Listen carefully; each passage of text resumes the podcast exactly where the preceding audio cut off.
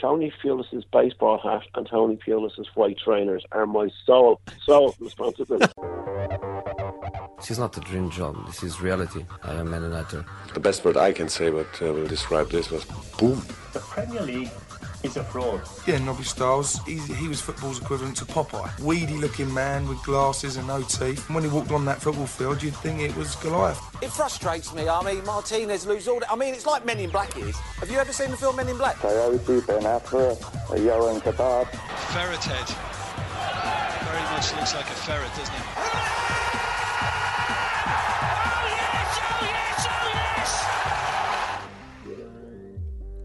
Hello and welcome to the football show from Balls Balls.ie in association with Ladbrokes. A quick reminder to rate and comment if you are going to subscribe to us on iTunes, which is probably the best way to uh, to get this podcast in your phone every week. And if you give us a rating and a comment, you'll be our best friends, and we'll talk about you.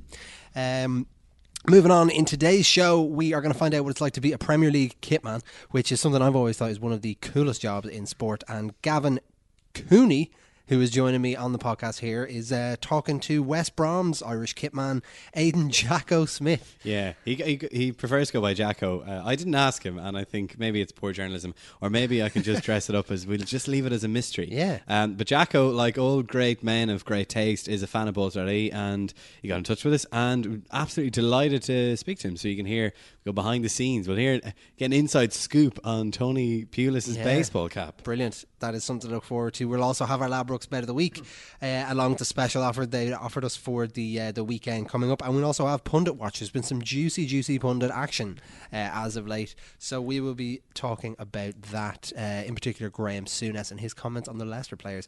So all that to uh, look forward to on the rest of the show. But before we get into that, we uh, we have to talk about Paul Pogba and Man United again Mhm. because Jose Mourinho has come out and launched a defence of Paul Pogba, which comes a couple of days after Rio Ferdinand defended Paul Pogba in the media. So everybody's defending Paul Pogba. This is what Jose Mourinho had to say. It's not Paul's fault that he gets 10 times the money that some players, some very good players, uh, did in the past. It's not his fault that some of the pundits they are in real trouble with their lives and they need every coin to survive and Paul is a multimillionaire. It's not his fault. Envy is, is, is everywhere. And um, I'm very happy with, with Paul. The club is very happy with Paul. And I think also a good thing is that because of his personality, he doesn't give an S to what people say. Straight away, I'm just going to say that's absolute bollocks. Why? uh, is? as a, de- like as a defence of Paul Pogba to, to bring up, it's like it's not his fault. He makes all that money, and he would continue to say something about his parents working really hard to feed Yeah. three giants. Like Yeah. that's that doesn't come into it. This, but the the two points that I did agree with, and these are literally the two things, the only two things that he said in that entire discussion that I agree with, are he says, "I'm very happy with Paul. The club's very happy with Paul. Everything else, complete and utter waffle." Okay, uh, well, let's get into the reason he's defending it because I think we might disagree there. Yeah. Where we do agree is the weird defense that Mourinho Yeah, has definitely offered. weird and definitely not In terms of the pundits uh, and all of us criticizing Pogba in the media, which I actually have fall into that category myself.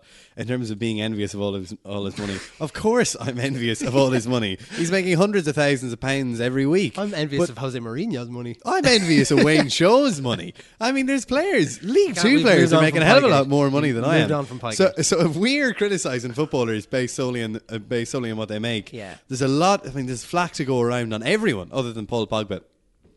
And now the main critics of Pogba.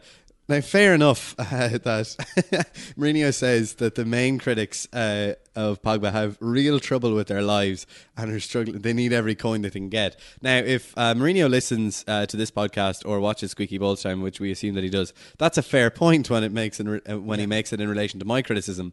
But Mourinho's problem is that Frank Lampard's been quite a relatively vocal critic of Pogba.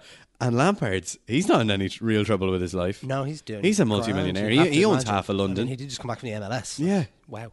So that makes no sense either. No. Um, like my biggest problem with this whole with the Paul Pogba debate, and like, do I understand why people are criticizing Paul Pogba? Yes, in big matches particularly, which is the ones where all the focus in, he's been crap. He was crap Yeah. against Chelsea. He was crap against Liverpool. What I feel is being harsh on Paul Pogba is that he's like what I said. Mourinho's happy with him. Man United fans are happy with what Paul Pogba has done this season. Are well, he hasn't been. Yes. Well, he hasn't been the best player. Right. Man United's player of the season is Zlatan Ibrahimovic. Yeah. give him the award I'll now. give you that, yeah. The next two players in the running for Man United's player of the season are Antonio Valencia and Ander Herrera. Oh, They're- They're two and Okay, three. So yeah. they're the top three. Yeah. Right? If you take them out of the equation, Paul Pogba's right up there with the next. And the thing you're going to say straight back to me is 89 million 89 pounds. million pounds. But here's the thing: Man United haven't gone. Hmm. Paul Pogba's worth 89 pounds at, at Juventus. We can get him for that. Let's let's outlay that money. Let's set aside. Let's sell a few people and get him. They've literally just gone. We want Pogba back. It was a mistake to sell him. We want him back in our team. We need a midfielder. We're going to pay whatever Juve Yeah, wants. Juve go. Juve go. 89 million pounds. Man United go, yeah, fine, let's do it. Because they they, know, one, that it's like the, Man United can afford to pay that much on a player. You- You're only worth what a club is willing to pay for you. There's a cliche. Okay. Um, No, and, like and it. And United have decided this is how much we're going to spend on him. We're going to bring him back. Not for he wasn't brought back to come in and be main man straight away. That's what Ibrahimovic was brought in to do, and he has done. Paul Pogba will be a top top quality player. When he was signed, the main criticism was he's not worth 89 million. He's not that player. Yeah. So now that he's been signed, that doesn't make him that player. It's the same criticism that we saw last summer in the Euros, except just longer and more drawn out. And now the the fee that we said shouldn't be used as a as a thing to beat him with is being used as as a thing. Oh yeah, it's a big stick to beat him with. So basically, what you're saying is that Pogba is a solid, decent midfielder. He's had a, de- a good. He's had a good first season, I will say, back at Manchester United. If A his performances ah, are the same on. next It hasn't season, been a good first season. Hold on, I've got I've got my laptop open. We're ask a man, ask any Manchester United fan to pick their best eleven for, for Manchester United. Paul Pogba is not even a discussion. Like he's in it. He's in the team. He's improved Manchester United. And this is another Has thing he? about Mourinho Okay. and Man United in general. Man United are so much better than they were last year. They're still in sixth and they've been there for a long time because the start of the season was shite. But Man United are unquestionably better than they were last year under Louis Van Gaal. Every single Are they? Manchester United fan will say there's a reason that Are we they sing actually though? I mean, Jose are they, playing are they the way that United are they actually should. better, or is it just kind of a more positive outlook? Whereas Mourinho gives you an up, an up, like gives you a bit of optimism looking at the future, and he usually wins his league, wins the league in the second, uh, Yeah. in the second season. And whereas Van Gaal, it was just kind of this slow drudgery to oblivion of just boredom. Well, I mean, is, um, are they like definitely. objectively better on the field, or is it just this kind of feeling? It's both. I really think it is Okay. both. I think they're objectively better on the field as well. The whole thing is when Mourinho came in, it's like it's going to be difficult. Man United aren't going to title uh, challenge for the title next season. That's what everybody's saying. And then you see the Ibrahimovic signing, the Pogba signing, and some pundits are saying like actually United are in it. Most people would have said top four is is good for for United this season after what has happened in the last three years. So United are on course for that now. Obviously, you know you've got Chelsea coming back into it. You've got Spurs. Most people expected Spurs to fall off. I think in our preseason predictions, I was the only person who had Spurs in the Oh, top you did, four. yeah. Um, and even at the time, it was like everyone else is improving. It's going to be tough for Spurs. But I can't remember what I was going to say now. Why I started talking about Spurs. But yeah, the expectations were top four. So United are on course. If we win the Europa League, which I think is still the best route of getting to the Champions League, then the goal of the season will have been achieved. Now, Paul Pogba isn't going to be Player of the Year for Man United No. or the Premier League, but it's not. It's not like a one. It's not like a one season thing. You can't write this off as a bad idea or a bad transfer or Paul Pogba being shit in the first year of it happening. Like, Yeah, I it's just a long term thing. I, I maybe it's a long term thing, and maybe that's fair enough. But at the same time, with Mourinho, he signs Zlatan Ibrahimovic.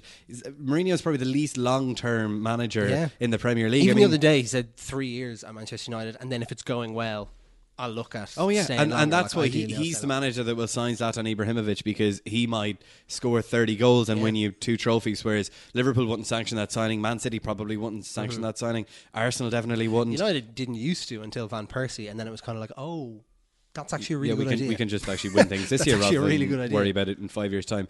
So I, uh, with that in mind, I fail to see how Pogba is solely an option for the future. Like you have to be disappointed with some well, of he's his not. contribution He's not a solid season. option for the. I am disappointed with some of his contribution, in I mean, particular in the big games. But when Man United went on that unbeaten run, it was. I'm trying to remember what the catalyst that kicked it off was. It was a Europa League game, and Pogba had been crap. Yeah. The first couple of months of the season, he had one good game against Leicester where he scored and he was happy and everyone was laughing. But Pogba had been crap, and then it reached a point in the Europa League. He had a blinder against uh, Fenerbahce. Fenerbahce. I think Depay played well as well in that game, so you can't read anything into it. But after that game, Man United went on that unbeaten run, and Pogba was at the centre of everything. It was the Swansea away game where he scored the ridiculous. the screamer. volume. Okay, yeah. From then on, he played with confidence. He played the, the Jose Mourinho figured out that you can't put him in a midfield two by himself. He needs Carrick and Herrera beside him. So United played that triangle in midfield, and up until the Liverpool game, Pogba was outstanding. That's why going into that Liverpool game, I was like, Pogba could. Prove everybody wrong today. He's been in great form, and he completely shot. And that's the one where he dabbed it. He dabbed in Yeah. the penalty and the penalty. and he had an absolute penalty. wobbler. Yeah, I. F- And that's the thing. Like th- this, this is like it's not. It's not. Pogba's not been great, but he's certainly not been like every time United lose. It's just. It's not. It's always the same as well. United lose a big game. Pogba's gone missing. It's the same thing that happens with Ozil at. Um, at Arsenal, yeah, every time. Although he's, Ar- I mean, he's he's he has so missing now missing, that he can't be found to be criticised. But uh, if we if we look at, at Mourinho's criticism of why people insult Paul Pogba, it's it's not jealous it's not because they're jealous of his money. Okay. It's like it's comical the money that he's making. I will everybody acknowledges that, but guess where football's going? Yeah, okay. But um, the reason people slag Paul Pogba is because he's a twat. oh Jesus! Like okay. he is a bit of a twat. And like Rio Ferdinand's defense was like, he's not actually like that. People misunderstand him. It's like, well, of course they It's misunderstand emojis, him yeah. because he's like. Like doing all this ridiculous stuff Okay. there in the build of the thing. If you're a fan of Manchester United, you love to see that. Okay. Because Paul Pogba is the biggest influence in the dressing room. Everybody loves him. Everybody gravitates towards him. If you're Liverpool looking at that, you're thinking, look at the state of that fella. of course you're going to slag him when he doesn't have a good game. He brings so much heat on himself, and he's not the player to deliver on that year. Here's a reference nobody's going to like: Conor McGregor in the UFC. Ah. Right? If if Conor McGregor loses to Dustin Poirier. Everybody goes the absolute state of him talking the way he does, bigging himself up, and then he goes down. Even the, the time McGregor lost to Diaz, look at the reaction that came out of it. People love to slag people who are really brash and confident mm-hmm. if they don't justify that. Okay. And Pogba, you can't say that he's he's if you want to, if you want to use the justified a price tag argument, I don't like it. But obviously, he's not a ninety million pound player. Gonzalo Higuain is at Juventus. He's gotten the goals. Yeah. Although if you took Higuain out of that team, they'd still walk Serie A. Yeah. But he's he's in that echelon, if you will. I, have, I don't use that word very often on this podcast. It's but a nice little French inflection I'm there. Bring it on, bring it out for this one with Yeah. Pogba being French. That Yeah. was my intention all along. Uh, yeah, I, I- yeah, I, I just feel that Pogba needed to offer more, as you said in the big games. I mean, just flicking through the stats, particularly in the big games. And, and I think that's a that, that- as well. You can see he's trying too hard to be the main man. Like I know- well, no, think he- he's is- not now, he's this not. is Liverpool at home. This is my Uh, stage. hold on a minute now. In the Liverpool game, in the first half, he was terrible. He was outshone by Emre Can in the kind of the battle of the weird language Mainly midfielders. from he was outshone. was Yeah, but I mean, he handled in the first half, had a bit of a mare, missed a bad chance. That was- and, yeah. Mm. but he went missing in the second half. He went missing. So I mean, you can't you can't then- do the, when the oh he's trying too hard. When the ball comes into him, it's a drag back, and then he looks up, and then it's another drag back, and it's like he's trying to beat three or four players before I, he plays. I think. I think that a lot of you what have you what you've said there is kind of fair on Pogba. But what I would seriously dispute the trying too hard thing. I feel that he's actually just gone missing in games and where he like I think not that's want a the ball. consequence of trying hard and failing and being like, oh shit. Like this is He'll either the way I not want the ball like, against Liverpool. Against Liverpool, it was after the penalty that he Mm. went missing. The first half, he was involved. He had that chance. He was trying to beat several players. It wasn't working out for him. He lost Dejan Lovren on like six corners, so he knew this is an absolute shit show. Second half, didn't see him. Yeah. like that's a direct consequence of that. That's what and I'd there's, say. he's just. But in just in this home draws they've cost United, and But go back to Pogba the rather Euros. will shoot and then he'll miss, and then he'll get to the edge of the box and he'll just pass it sideways to Herrera, as if some kind of this is He manna from heaven for Louis Van Mm, Gaal. I don't know. He does try. He, he does try stuff. Like a lot of his assists have been direct, supreme, over the top balls to Zlatan Ibrahimovic. Mm. He plays that when he's given time in midfield. He'll dominate any team. But it's when someone like Liverpool or Chelsea, when they pressure him and they're like, "We're not going to give you the room to do that," he kind of drowns in it at the minute. Is, is the way that I want to ask you: Do you think that Jose Mourinho is indulging him in a sense? Because I mean, look, Yeah. go back like Definitely. So Mourinho went to Chelsea, went to the Chelsea game on Monday and s- parked. The, I mean, let's say he parked the bus. Yeah. I mean, and Herrera gets sent off, and Mkhitaryan's hooked straight away Yeah. for Fellaini. Like in That fairness, was- that was- it makes sense yeah. to hook Pogba in that situation completely and leave Mkhitaryan's My place biggest on the break. problem with Mourinho's handling of uh, Pogba and Ibrahimovic is that they are in a category of Manchester United players that can't be substituted, and they're the only two. And I don't agree with that at all. Yeah. Ibrahimovic should have been taken off against Bournemouth. He was on a yellow. He'd missed a few chances. He shouldn't have been on the pitch to take the penalty. Pogba's the same. There's there's there's games where you see other people coming off, and you're like, what? Like is Pogba's ego that fragile that Jose Mourinho taking him off in the 80th minute is going to see him go for a strop? I don't think it is, but that's he's Mm. definitely given special It's treatment. ex- it's it's It's very very strange, and I mean Mourinho has never been afraid to sub anyone off before. Like that's the, it's Yeah. so strange. It is- I think even weird. even Ronaldo, I think at, at Madrid, I think he, he was happy enough to take him off Yeah. on occasion, and he's had it pop on him before.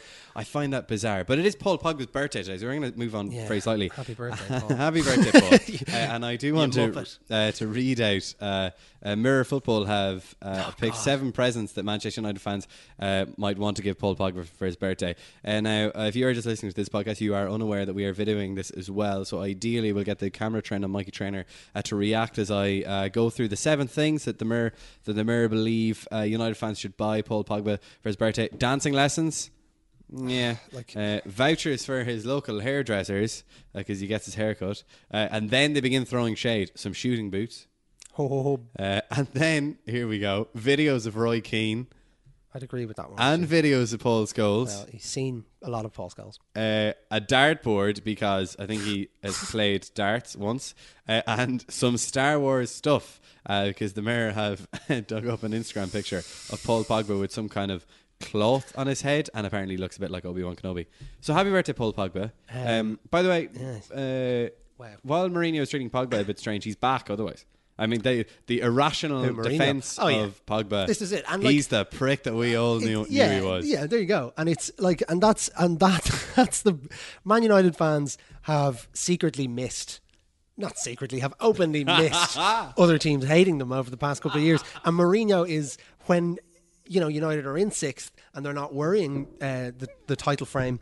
It's nice to have a manager that'll come out and say something absolutely ridiculous. Just be like, "Oh, that is typical Mourinho. He's perfect match for Man United. He is. Yeah. it, it works well. But no, like this is this is the Mourinho we, we, we were used to. He'll come out and he will say whatever he wants mm-hmm. in, in defence of his players. it's an us against them mentality and he's kind of United have needed that because in the last couple of seasons it's been us against us and fans are not happy with what they're seeing on the pitch. You can see the players are looking at each other and just kind of like you're not going to try and get us out of this. So why am I helping? And it's just been a shit show. Mourinho is definitely moving things in the right direction. Yeah, so he's ta- he's had a pop at Chelsea fans. Uh, they were ch- they were chanting Judas at him on Monday night. surprised uh, when they have somebody who win four Premier Leagues for them. I'll be number two for this moment. Judas, as in I am number one. Um, and he's he had a pop at Michael Oliver, classic Mourinho backhander. That Michael Oliver is a referee of fantastic potential, uh, which is outstanding. Uh, but Michael Oliver got speed lines in his hair. I'm sorry, Uh, that does that does he's past the point of redemption. Uh, but Mourinho has also been having a wee, well, Mourinho, someone close to Mourinho, has been having a wee bit of a pop at United themselves. Yeah, this is now. F- Ferguson. I like Ferguson didn't often do this either, where he'd have you know when things aren't going his way within the club. Now it's a different beast. United today, it's kind of a more unwieldy bureaucratic thing where there's a lot of people above Mourinho doing different things, not involved in the football side mainly, but uh, nowhere near the kind of autocracy that Ferguson ran. Um, but he had a bit of a pop. So there's a very well sourced story in the Daily Record by David MacDonald today. Um, the Daily Record, the Scottish newspaper. Uh, there was a there was a jet that was meant to be uh, that was organised to take the United squad back to Manchester after the Chelsea game. It was late. It was delayed on the continent. It's going to be about four hours late. So they just took the bus back to Manchester. That means that they were really late. They go back by four a.m. on Tuesday morning. The Rostov game is on Thursday. So this that was the main hook for this story. But there's another couple of interesting things thrown in. Uh, there have been complaints of penny pinching over replica shirts and tickets for first teamers. Injured players have been prevented from undergoing rehab work at the club's multi-million pound training facility for health and safety reasons. Uh, and then uh, article also quotes a United source. Rarely enough you'd see these actually quoted, uh, asking, "Are Manchester United still a big club?" Things like this make it look like a very small one. the answer to that question is no. Manchester United are a tiny club, and the entire place has fallen in, and it's a steaming pile of rubble now. um, but in reality, they all sound like things that Roy Keane would be very, very angry about. Yeah. So I'm perfectly happy for Jose Mourinho to be angry about those things. Okay. Um, like if if that's true, that's sh- shocking for him. Really, there's it, like the arrangements were for a jet to bring them back because they don't have enough time for the next game, and that didn't happen. Like that's. that's a Ah, bad- club in the weather, like That's a bad. I mean, Joe Mourinho doesn't quite control the weather. Okay. Anyway, well, yeah. Well, if it was the weather, then pipe down. But um, and and like the jerseys and uh, tickets thing is just all very dream team. And then you know the injuries. That's a weird one as well. So Yeah. it, it's interesting. But yeah, so basically we're dealing with the Mourinho we've always known and loved. We're dealing with Oh, well, loved now is a, is Yeah. a generous Well, it's a love-hate thing. of It's a it. lo- it's a love-hate thing. Let's move on. we should Um, we probably should. We've talked about this for a very long time. Yeah, sorry, Stephen, the video man, wants to go home. I think. at this stage. uh, Yes. So I have Yeah. been chat. I've got a behind-the-scenes look at one of the Premier League's top half clubs at the moment, West Bromwich Albion. Uh, I was chatting uh, to their kit man yesterday evening, Aidan uh, Jacko Smith, uh, Jacko as he prefers to be known. So I'll stop rabbiting on and let's get straight into the interview, in which I began by asking him how he got involved as West Brom's kit man. Um, I was working in Umbro in yeah mid two thousands was it, and John Courtney, who's the owner of Umbro, obviously Umbro sponsoring the FAI, and John got me involved with the Irish under 19s, and I was with the under 19s for about five years until I left Umbro, and during that while working with the under 19s, there was a guy called Andrew Hussey who was working with the FAI. Andrew went on then to work with West Brom, and when I left Umbro, I went to work in Macron with Johnny Fallon, and the kit man in West Brom gave him three month notice and they were struggling to get somebody. Andrew rang me and said, Listen, stick your CV over and I'll have a look at it and I'll get the relevant people to have a look at it. So I stuck a CV over, mentioned the clubs I worked with, mentioned the FAI, went over, done two interviews, and I'm here three years and a month, I think, at the moment. So Brilliant. You I. I didn't mention at the beginning, but it won't take a detective to find out uh, from both your accent and the mention of the FAI that you are from Ireland originally, from Dublin, is it? yeah, yeah, from Dublin, yeah, from Santry in Dublin, yeah. Uh, so let's talk about uh, the day to day. Like, what's in? We'd love to get an insight as to what's involved uh, in being a Premier League kitman. So, from a day to day in the training ground, and then also on match day. Okay, day to day to day would be say you play Saturday, so normally we're off Sunday. You'll be in Monday, going about half eight. All the kit would be laid out for the lads. You get it all laid out. You get the balls done. You get the bibs ready for training. All the, basically get everything ready for the gaffer to go training with the lads. You'd go out, you'd give them a hand getting the balls, whatever he wants done, mannequins moved, poles moved, whatever. Um, come in, some lads then would need kit for the gym, some lads would go into the pool, some lads would be going in to get a rub, medical, that kind of crack. And then we also, not long do we have the first team at the training ground, but we've got the 21s and the 18s as well. So basically you've got roughly 75 players and about 25 staff to look after. And it's your Um, and it's your job to have the kind of bespoke gear ready for them every morning. Oh, yeah, uh, yeah, absolutely. Like when the first team staff come in, like before we leave in the evening, everything is laid out because the gaffer likes coming in about half six in the morning. And no, me, not a chance. I'm like coming in at half six in the morning. so everything's laid out for the everything's laid out for the gaffer in fairness to them. So they, they want for nothing. Everything's put out for them. And it, there's myself and a lad called Gareth Trevor, who's been here about five years. And between the two of us, we look after the first team. And we're a good team in fairness. And everything works okay, you know. Yeah, and then I guess talk to me what a match day is like. Maybe maybe at home first, and then talk to Um, me about any differences away from yeah, home. um, yeah. No, match day. What we do is normally what we uh, on a home day. Friday would be a normal day. Then a- after after everyone goes, we would get the the jerseys of the players with the swaps the previous week. We put the badges on them, put the names on them, put the numbers on them. Make sure every player would have two shirts for every game, and obviously they'll have a blue jersey. So there'll be actually be a bag of blood jerseys, which would be about twenty. The squad of twenty-two. So we carry twenty-two jerseys out onto the bench with us. Um, we would get all the kit ready, pack it up on the Friday evening, come in Saturday morning for breakfast, head down to the ground at about 10 o'clock. Take us about an hour, 10 minutes to put it all up. Gaffer comes in at 11 o'clock. He'd have his gear, he'd go into his office, and then he'd just put around, getting the balls pumped up, getting the numbers board charged up for the referee, make sure there's towels in the referee's room, water, bits and pieces like that. Suddenly the players will start coming in from say one o'clock. The players are normally in about quarter past one, but the players will come in say from half twelve to one o'clock, and then just, they'll come in and dribs and drab, watch a bit of telly in the dressing room, get rubs, put on their gear. Some of them might change studs. Some of them might want different things, you know. So Yeah, then, then hopefully go out and get three points, you know. yeah, absolutely. And this is a very specific question. Uh, are you responsible for the transport of Tony Pulis's baseball hat? Tony Pulis's baseball hat and Tony Pulis's white trainers are my sole sole responsibility. but in fairness to the gaffer, we have about um, we have about four or five baseball hats.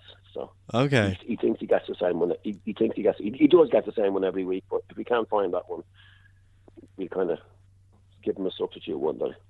Okay. As long as he thinks it's the same one, he's okay. They're the same trainers, by the way. They're washed every two weeks. They're spotless. Trust me. Okay. Oh well, that's that's that's They're- good to see Tony saving a bit of money there. He's the not like uh, we were reading. I th- I th- who is? I think it's John Terry gets new football boots every single day or for every game, maybe even every training Pro- session.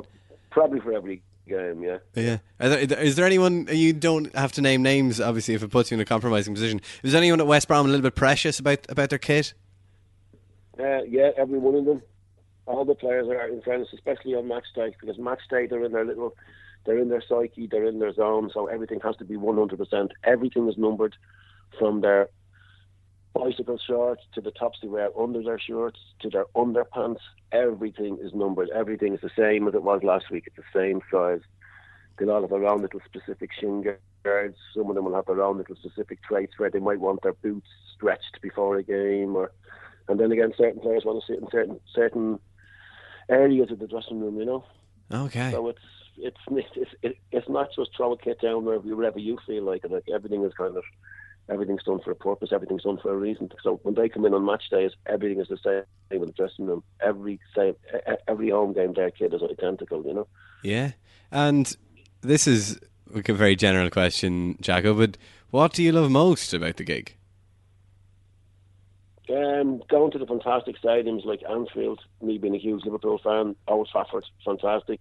All the big clubs, like when you're going down and you're, and you're playing Chelsea on a Monday night and you're out on the pitch warming up and Costa might be beside you or something, and the ball will go past him and you'll get it and you kick it back to him and you kind of just laugh to yourself and you Yeah. of go, Jesus, it, is really happening, you know.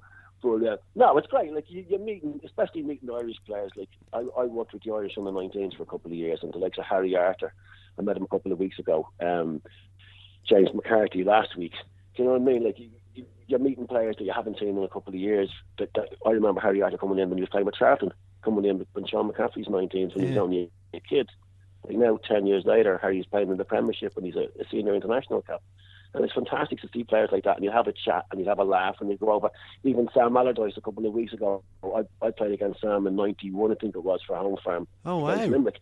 And then I reminded it to him after the match, and like even though we got beaten, and he took time, and we were standing there, and we were, he was talking about Father Joe Young and how he really, really loved his time down in Limerick. Yeah. And we were just having a laugh, and then you walk away, and you just say to yourself, "Jesus, is that really?" I mean, you just sometimes you just you know you, you enjoy the moment. You, I, I love being here. Absolutely love being here. And it's it's just a fantastic place, you know. Yeah, it's so great to hear like this, those little communities. Even if English football has become this wild commercial beast, it's pretty cool to hear that those communities still persist. In terms of Irish players, you have. Oh, well, Sorry, go ahead. we've we've James McCarthy and Mark Wilson, and we've three Northern Ireland players. We've Jim, uh, Gareth McAuley, Chris Brunt, and Jonny Evans. And we've Darren Fletcher, who's half Irish, even though he plays with Scotland. He's a smashing, smashing fella, Fletcher. Yeah. You know. Yeah, uh, we understand that Darren Fletcher is a bit of a Gaelic football fan. I think he was he's been spied at an All yeah, Ireland. He was over. At, he was over at the All Ireland last year. He missed a replay, but he was over with his dad Robert for the first game. Yeah, big Mayo fan. He's from Mayo. His his mum's from Mackle. Oh right. Kind of one of the Achill Islands, you know. Yeah. And does big, he big Irish roots there? Yeah. does he share the eternal despair of Mayo fans over here? Uh, he does. Does absolutely, absolutely. He's a big Mayo fan, Fletcher Palestine. Big, big Mayo fan. You know. Yeah, and obviously the other. But, like e- even James McClean, like me and James were having a bit of like me and James would have a laugh. Like I played with Finn Harps in the mid nineties, and James was a big Derry fan. oh, of course. Harps beat Derry last year, and I think it was the first game of the season. And you can have a bit of banter. Like last week, last week James's brother scored for Waterford, and I was texting him, and then he says to me he, he actually got included in the eleven for the first time in a while against Everton, and he was going to say it'd be nice to make it a, a family double with the two lads scoring. You know, so Yeah. there's, there's always a bit of banter. There's, there's always a bit of crack there. You know. Yeah, absolutely. And obviously, you get to go behind the scenes at all these clubs, and you probably get up close and personal with. Uh, we've access we, we've ac- we- we've access all areas to every ground except the away, obviously the away dressing room. yeah, But like we, to, to, to, like basically like we go to Man City and normally you'd meet their kit man before the match. He'd bring you in, you'd have a bit of tea. Like it was like last week. We were in. I was in the Everton media lounge before the uh, um, the game on, on Saturday, and we went in with the Everton kit man, Jimmy, lovely fella. We went in, get a, got a bit of grub, sat down. James Coleman was in, sorting out his tickets, done bits and pieces, and yeah, you like you basically are like you're. There's very very few places that you can't go to, you know. Yeah. And then, uh, have you got to spend much time with you know the big, big managers that would f- endlessly fascinate the likes of us, the Klopps, the Mourinho's, the the Guardiolas? No, no, no, no. Like no, like you, you, you wouldn't. I met, I, I, I met Brendan Rodgers when he, he came down a couple of years ago when he was Liverpool manager. Because again, and this is where the, the FAI is fantastic. Like the young lad Anton, Brendan's young lad, Yeah. he's at Swindon now. I think he played. He played with the under 17s and under 19s with Sean McCaffrey. So you were able to kind of go, oh, hiya, Brendan, and then have a bit of a chat with him about his young, and then kind of start talking to the Liverpool manager as it was then. You know what I mean? Like again, I met Chris Hughton when he was manager in Norwich, and his young lad Keane, who was at Spurs, he played with the Irish under 19s. So it's a good way of getting in and getting a bit of a chat with them. And yeah, some of them are like obviously they're, they're busy men on match so they're not going to be spending too much time with the man the opposition. But no, it's nice. Like when we played Southampton, I'm again being a huge Liverpool fan. Sammy Lee was there, and you'd be talking away about football and about you kind of go, like, Jesus, Sammy Lee, like, he's talking to me. You know what I mean? Yeah. But no, it's it's such a, it's grand. You, you, you say hello to them and that, like, like they're not going to stop and a chat. Like if you want to have a chat, and you know the way you chatted to them before, you could for a couple of seconds. But normally they're busy and the obviously the interviews and teams to prepare for the game, so Yeah. their time is precious, you know. And in terms of the facilities, obviously you've got you've got you've got to see pretty much every inch of every Premier League stadium at this stage. Whose Yeah, which clubs yeah. Um, facilities would stick out the most in your mind? Um, I hate to say this, but being a Liverpool fan, Old Trafford is absolutely amazing to go to. absolutely amazing. No, it is. It is. I, I thought I'd never say that. Jeez, if Darren, if Darren Fletcher hears this, he'll absolutely haunt me because obviously him been a big United fan. But um, no, Old Trafford. Like when you walk out on Old Trafford on match day, like it's you feel as if you're one of the players. You know, the, the seventy thousand people, like basically on the big, big kid. Do you know what I mean? You're working for West Bromwich Albion, which is an absolute fantastic club, and we get twenty five thousand Yeah. at a home game. And when it rocks, it rocks. But when you walk out to Old Trafford and 75,000 people, they're not screaming for me, or, or West Brom is screaming for Man United, but it's just, it's fantastic. Ars- Arsenal as well. And it's the way you get treated by the clubs.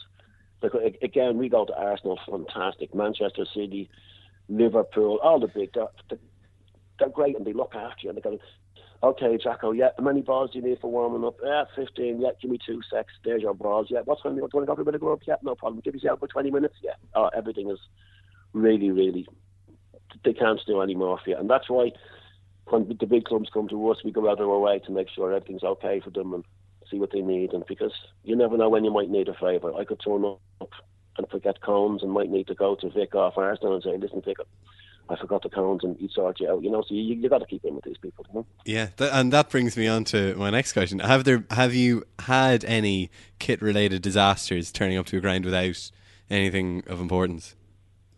No, no, because um, I'd won in pre-season. You can't in match days because you can't have a disaster. Every game, it's, not like oh, this game isn't on television. Every game is live on television. Yeah. Like Alan Matthews texted me last week and told us that our game against Everton, see, th- there's no Sky games on, at three o'clock on a Saturday in, in, in England can be shown can be shown live.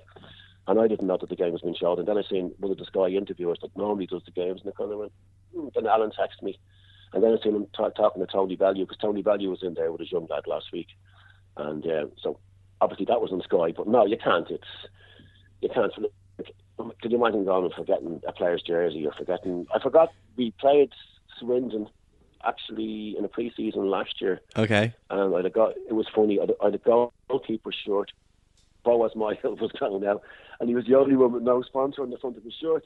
And I went, oh, Jesus. And what I done was, I'd a, I'd a blood jersey with a sponsor and no name. So it was either having Myhill 13 on the back and no sponsor, or a sponsor on the front and no name or number on the back. So I ran into the club shop in Swindon and just got a Myhill 13, and that was completely different because there was first division side or championship side or whatever it was, and I just banged it on, and we got away with it. But again, pre-season friendly, not too much would have been said if maybe there would have been more said but no name and number. But Yeah. the sponsors might have kicked up if there wasn't a sponsor. But now on match days, you've, you've got to be on the ball because it's just there's so many there's so many things that go wrong. You have a checklist. Everything is done. Like we, my Thursday night would be the exact same. You'd work late on a Thursday, you do bits and pieces, and then Friday you do certain bits and pieces, and you know going in. You know, if something went wrong on a home game, you'd be okay because you can go back to the training ground and get bits and pieces. But an away game, we always do. We always travel the night before an away game. We do the like last week we went to Goodison Park. Arrived at Goodison Park five o'clock on Friday. Done the dressing room, went back to the hotel.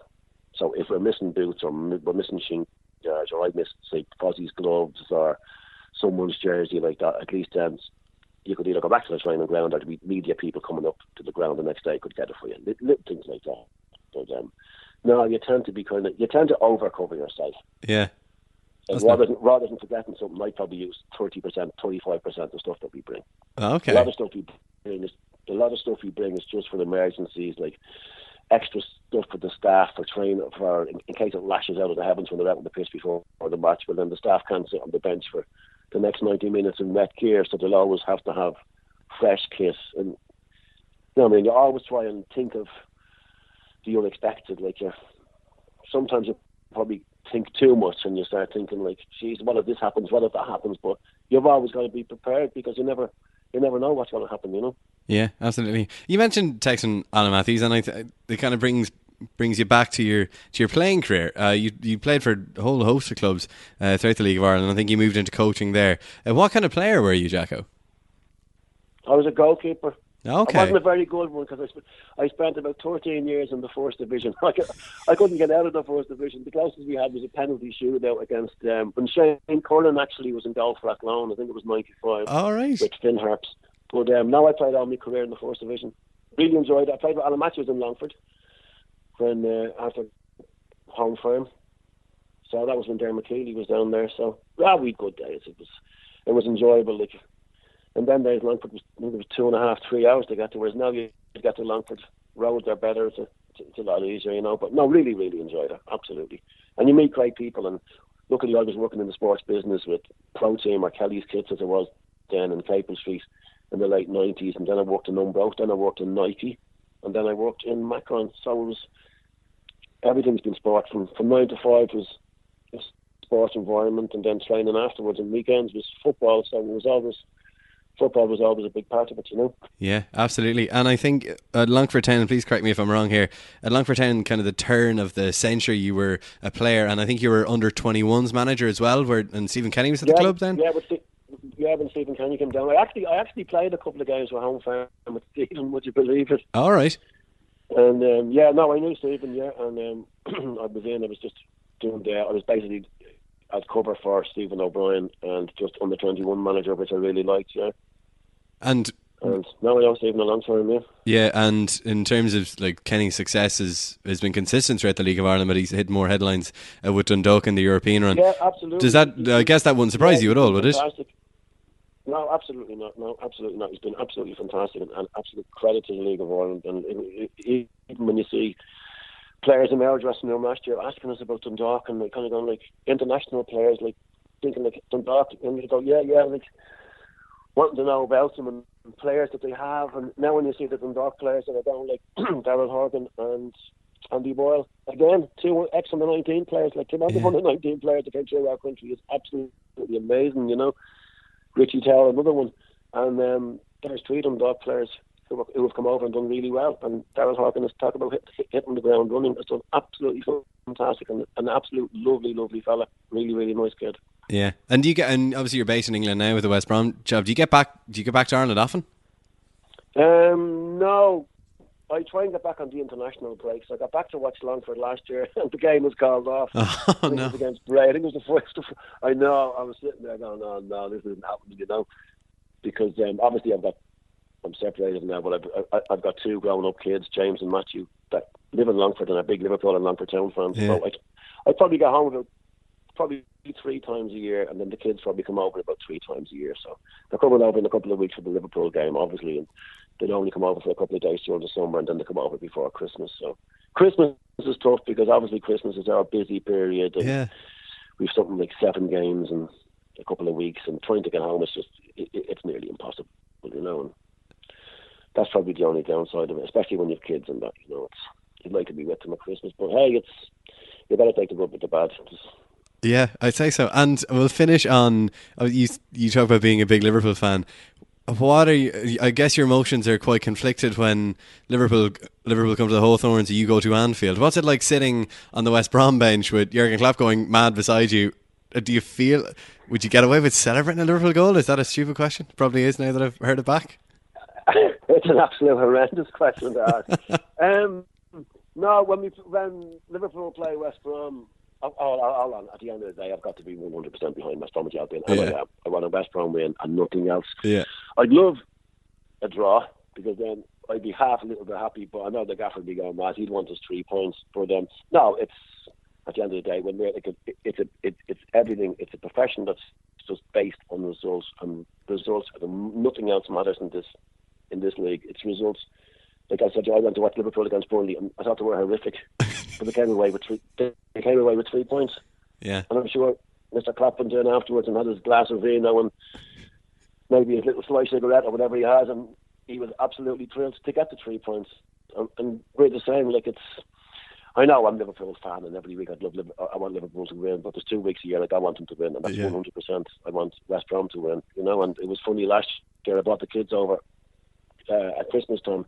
Sorry, not last year, the year before last Christmas, and we were two one up, and there was six minutes into injury time, and Lallana hit a shot and it deflected off Big Swede, Jonas, and went into the roof of the net, and Liverpool drew two all.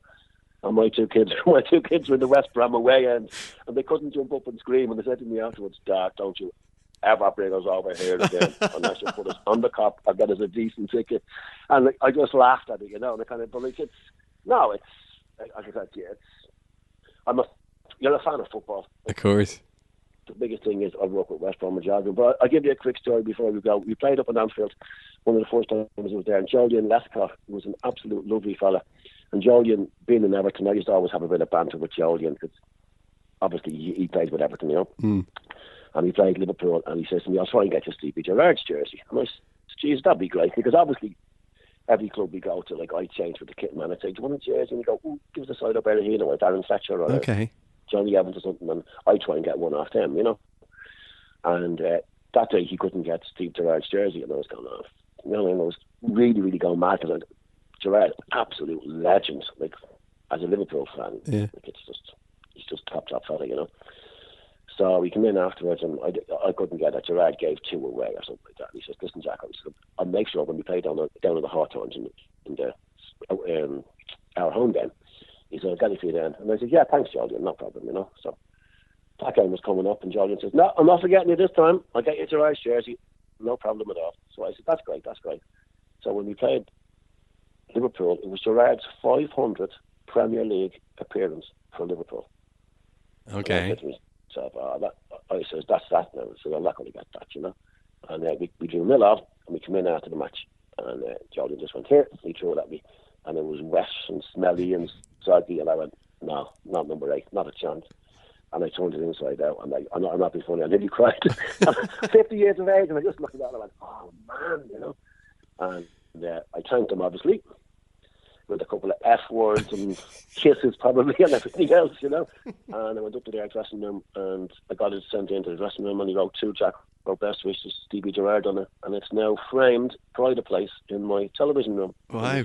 Apartment. So yeah. But it's Brilliant. great. I've, I've, I've all the Irish ones. I've Shay with Villa. I have a Damien Duff one in Fulham and I have an Ian, Ian Harte in Bournemouth when we played them in the League Cup. Ah. Richard, Richard Dunne one signed, QPR, and all the lads. There's never ever been a problem, and I've never asked for one that has been refused.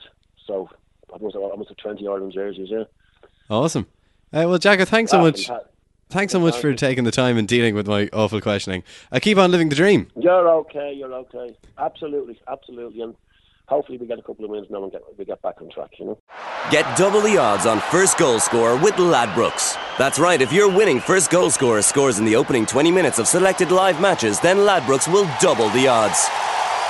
Available in Ladbrokes shops nationwide. 18 plus terms and conditions apply. Dunlewy.net. So exclusive. Uh, Tony Pulis's baseball camps are new. I think that's the biggest sartorial story to come out of the Premier League this season. I mean, is there a more iconic piece of clothing in the Premier League? I don't think so. No. And uh, is there a, been a more iconic expose of a piece of clothing in the Premier League? I mean, you've Arguably got, not. You've got to go historical. You've got to go Roberto Mancini scarf. Okay. Yeah. Actually, on Roberto Mancini, appar- I was reading in a Daniel Taylor had a, had a column in the Guardian a few weeks ago about uh, the demise of pl- poor Claudio Ranieri, who we'll get to in a minute. But apparently, Mancini was so precious that he had an assistant hair uh, get a bl- hair dryer to his suit so it would be warm for him to put on after training. Wow. That's the kind of hair dryer treatment they had in the blue half of Love Manchester. that. Now the, the the the kitman role is is is like it's something that you always see as the hub of all enjoyment in a team. And when you're looking at these behind the scenes footage, it always looks like the best job to have because you don't have any of the pressures of playing. I'm sure you feel. You know the results; Yeah. they dictate how you feel and stuff. But uh, ultimately, it just looks like a lot of craic. And the man they call Jacko absolutely loves it. Yeah, so fair play to him. Um, our Ladbrokes bet of the week this week is an interesting one, Gavin. What have we got for the people? Uh, yeah, so Gavin Casey was here last week in your absence, and he actually nailed the bet of the week. Uh, Mm. Barca to beat PSG with both teams to score. Um, I, was, I think it was around six to four, so it was a kind of relatively conservative bet, but we got it. Um, it's two in a row as well, Now, uh, listeners won't be aware that we recorded that this uh, that podcast only a couple of hours before that game, and uh, then we meandered onto a couple of predictions for the game. And I said, "Oh, they could do it six one," and I eh, and I do the editing as well. So I edit, I listen back to it just before the game, and I was like, "Oh, that sounds absolutely ridiculous." And everybody will be listening to this after the game, uh, so I cut it out. Uh, so Sure. that's Sure humiliating. did. Uh, so Gavin is not here this week. He's off in New York battling the snow. Uh, he's off at M- McConnell's fight. Uh, in New York, so it's come back down to me again, and I've gone relatively conservative again, Mikey. Uh, I've gone for a score draw between Man City and Liverpool on Sunday at ten to three. Oh, no, it's a bit more interesting. Ten to three is more attractive than a six to four. Um, and it's I mean, going, and it's goals, going goals, to happen, goals. isn't it? Yeah. Like it's it's going to happen. I mean, I was thinking like City are probably in better form, but Liverpool raised the game, Yeah. raised the game for these matches, um, and the so we can't, you know, how will that balance off? But the one guarantee in the game is that both defenses are absolutely crap, and there will be lots of goals. That's the Sunday game, isn't it? That's a Sunday at half, half four, I think. It's one Yeah, I of those cracking Sundays with three games. on. Yeah, we're, I think we're doing a Squeaky Balls Time live on Facebook. Squeaky Balls Time, of course, sponsored by Ladbrokes. And Ladbrokes have given us a few uh, very special offers for this weekend's football as well as the midweek Champions League if you are an early bird. And they're offering double odds on your first goal score if that goal scorer scores in the opening 20 minutes of the following games Monaco versus Man City. It's tonight, so you've got to be early for that one. Uh, Man United versus Rostov on Thursday. Uh, Bristol City versus Huddersfield is the big game on Friday that everybody's talking about. Saturday has West Brom versus Arsenal and Bournemouth versus Swansea. Sunday has Middlesbrough versus Man United and Man City versus Liverpool. So if you pick a first goal scorer in that game and he gets you the goal inside the first 20 minutes, that is double odds. That is a sound, sound offer from Ladbrokes. Mikey, before we move on to Pundit Watch, uh, we're not going to edit this out this week. Uh, everybody will know the score of Monaco Man City by the time they're listening to it. So, what's your score prediction? Oh? Jesus! You've, you've on the spot. Put me sorry, on the yeah. spot there. The score is five three to Man City. It's in Monaco. Monaco. I watched Monaco at the weekend. I'm going to extend this now because I have to include this. I watched Monaco at the weekend and I literally I saw them coming up and I was like, oh, Monaco kicks off in two minutes. You know what? I'm going to have a look at this team properly. I'm going to sit down and really see if they can impress me. Four minutes in, they're one one nil up and they won four 0 and they're just such a bloody entertaining team to watch. I'm absolutely loving Monaco at the minute. Uh, that said, in Monaco, I think City can afford to lose. In Fortress Stade Louis II. yeah, packed full of fans. um, I think I think City will lose but go through. I think Monaco will win two one. Cool. Uh, it'll be nil nil. No, it'll be eight all. Um, it's time for pundit watch. At Ladbrokes, if one team lets you down on your ACCA of five teams or more, you'll get your money back as a free bet up to 25 euro. Ladbrokes, online, mobile, and in shop. 18 plus terms and conditions apply. Dunlewy.net. Pundit Watch. Hello, welcome to Fletching Sav, the best bits. So, we've been critical of Graham Souness at times on this podcast before, Mhm. um, but He's we, we don't we don't criticize pundits because they're pundits or who they are or anything. We we, we analyze, we focus on the punditry on what's being said, and if they're talking out of the hoop, we're going to talk about them We're talking just out of the hoop. it on its merits. But though. if they hit the nail on the head, we're going to talk about them hitting the nail on the and head. And also, come here, apparently, because we're absolutely Take every terrified. pundit on its merits. Take every and also, pundit come here, we're being nice to Graham Souness because we're kind of terrified of him as well. Well, everybody is. Um, but Souness also has a very healthy uh, hatred of modern football Yes. and all of its modern footballers. Uh, so he was on he was on TV3 last night in the aftermath of Leicester's amazing 2 0 win against Sevilla. Let's hear what he had to say. Uh, Drinkwater said that Shakespeare has simplified things for us. And that's one word we talked about at halftime simple. It was simple Leicester tonight. But they, they won the league playing that way. I mean, I, I put it firmly at the, at the players. Listen, when you're a manager and you've got you've won the league, are you going to turn up the next season and change things? If it ain't broken, why try and fix it? They would they would have been doing the same training, talking to them in the same way, preparing for the games the same way, travelling to the games the same way, everything the same. Some of those players at the start of the season believed all of a sudden we're big players, we're, we're, we're champions, we're big players, and they took the foot off the accelerator and got in a big comfy armchairs and got in a Bentley in the car park and maybe changed their house. They took the foot off the accelerator. What does the manager do then? The manager has a go at some of them, you know, and maybe points that out to them. And then he falls out with two or three of the mm. influential players in the dressing room. And then you've got the followers in the dressing room. And all of a sudden, he's fallen out with most of the dressing room. That's what I believe happened. And, and those players that are rejoicing out there and thinking they're back, we're big players again, they'll fall off the perch again, guaranteed. Because they've done it once, they'll do it again. They'll let you down again. Ooh. That is the punditry equivalent of flame emojis. Yeah, that no, it it to me, I I've definitely never agreed with anything Graham Souness has said more. Uh, that's like that. That's exactly how I feel about the, the situation. It's interesting that he brought up Danny Drinkwater saying that Craig Shakespeare has made, made it simple for them. That's that is li- that is li- literally everything every Leicester player said about Claudio Yeah. Ranieri when he came in and took over from Nigel Pearson. We don't make they said think. they. I'm paraphrasing here because I- Yeah. it's so. I remember literally dealing with this at, at the time when it came out. Vardy, in particular, said Claudio Ranieri. He's like, what, "Well, what has he done? What's the secret?" Like, "Oh my god, look at this turnaround." He's like, "There is no secret." He's come in. He said, "I don't want to focus on the tactics side of things, and I just want to keep it simple." Like, so like, Claudio Ranieri, basically, I don't know. He came in and said, "Listen, lads, take it easy. Play the way you want to play." And they then they won the league, and then they've like Yeah. well, I, I, I highly doubt Jose. Um, sorry, not Jose Mourinho. Claudio Ranieri has gone. All right, last season's tactics out the window. Let's find a new, expansive way to play. I think in part it's down because they got a bit.